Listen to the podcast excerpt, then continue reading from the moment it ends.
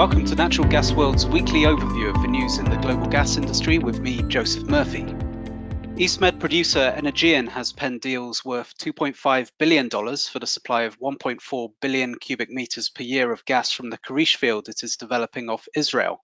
The new deals cover gas supply to Israeli power stations. They will become active once Karish starts up, expected in the second half of 2021.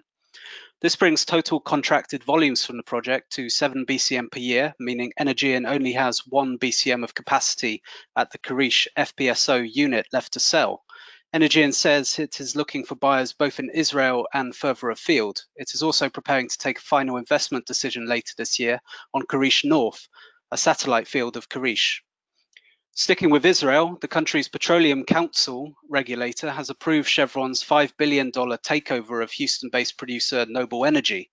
Noble is operator of Leviathan, a field off Israel with over 620 BCM in recoverable gas that began production in January. Closure of this deal, expected early in the fourth quarter, will also see Chevron build up its US unconventionals position. Moving to Egypt, Italy's Eni has found even more gas in the Great Nooros area.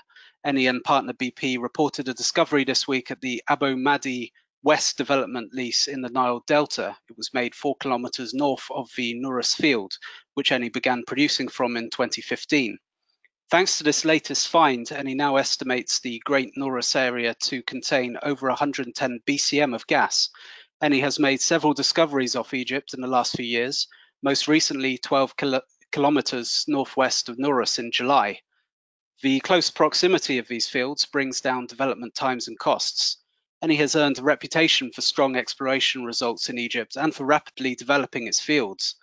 Back in 2015, it found the Zohr field with over 850 BCM of gas and took it into production within two years. Also in the news this week, Argentina has reportedly made a big push to advance infrastructure to realize more potential from the massive but isolated Vaca Muerta shale formation. The country is reportedly in talks with Brazil on building a $4.9 billion pipeline to flow gas from Vaca Muerta to Brazil's Porto Alegre. Both governments are keen on the plan, and there have already been discussions with potential investors, according to Reuters. The pipeline would help galvanize Vaca Muerta's development and provide Brazil, an LNG importer, with greater amounts of likely cheaper pipeline gas. Meanwhile, Chinese energy firm Power China is understood to be in talks to build a railway to deliver oil and gas from Vaca Muerta to the Argentine port of Bahia Blanca, which hosts a refining and petrochemicals hub. The cost of this project is estimated at up to $1.5 billion, although China may help finance it. Vaca Muerta holds an estimated 11 trillion cubic meters of gas and 16 billion barrels of liquids, but it has not lived up to its potential, and greater investment is needed in exploration and production, as well as infrastructure to bring its oil and gas to markets in order for output to keep growing. Russia looks set to move forward with a long planned IPO at its state shipping giant Sovcomflot, the wholly state-owned company is expected to sell a 25% stake in October, according to Russia's finance ministry, raising $500 million. The funds will be used by Sovcomflot to invest in new projects and lower its debt. Banks VTB Capital, Citibank, Sberbank, JP Morgan, and BofA Securities have been picked as global coordinators and bookrunners for the issue.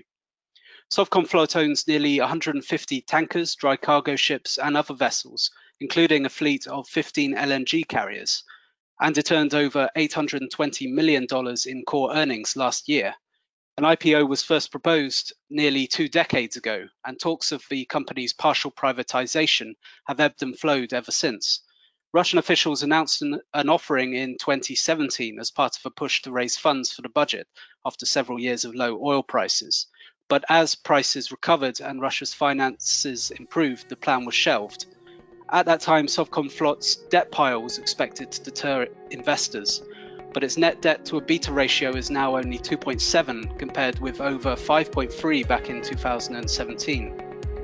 This has been Natural Gas World's weekly overview of the news in the global gas industry with me, Joseph Murphy. Thank you and see you next time.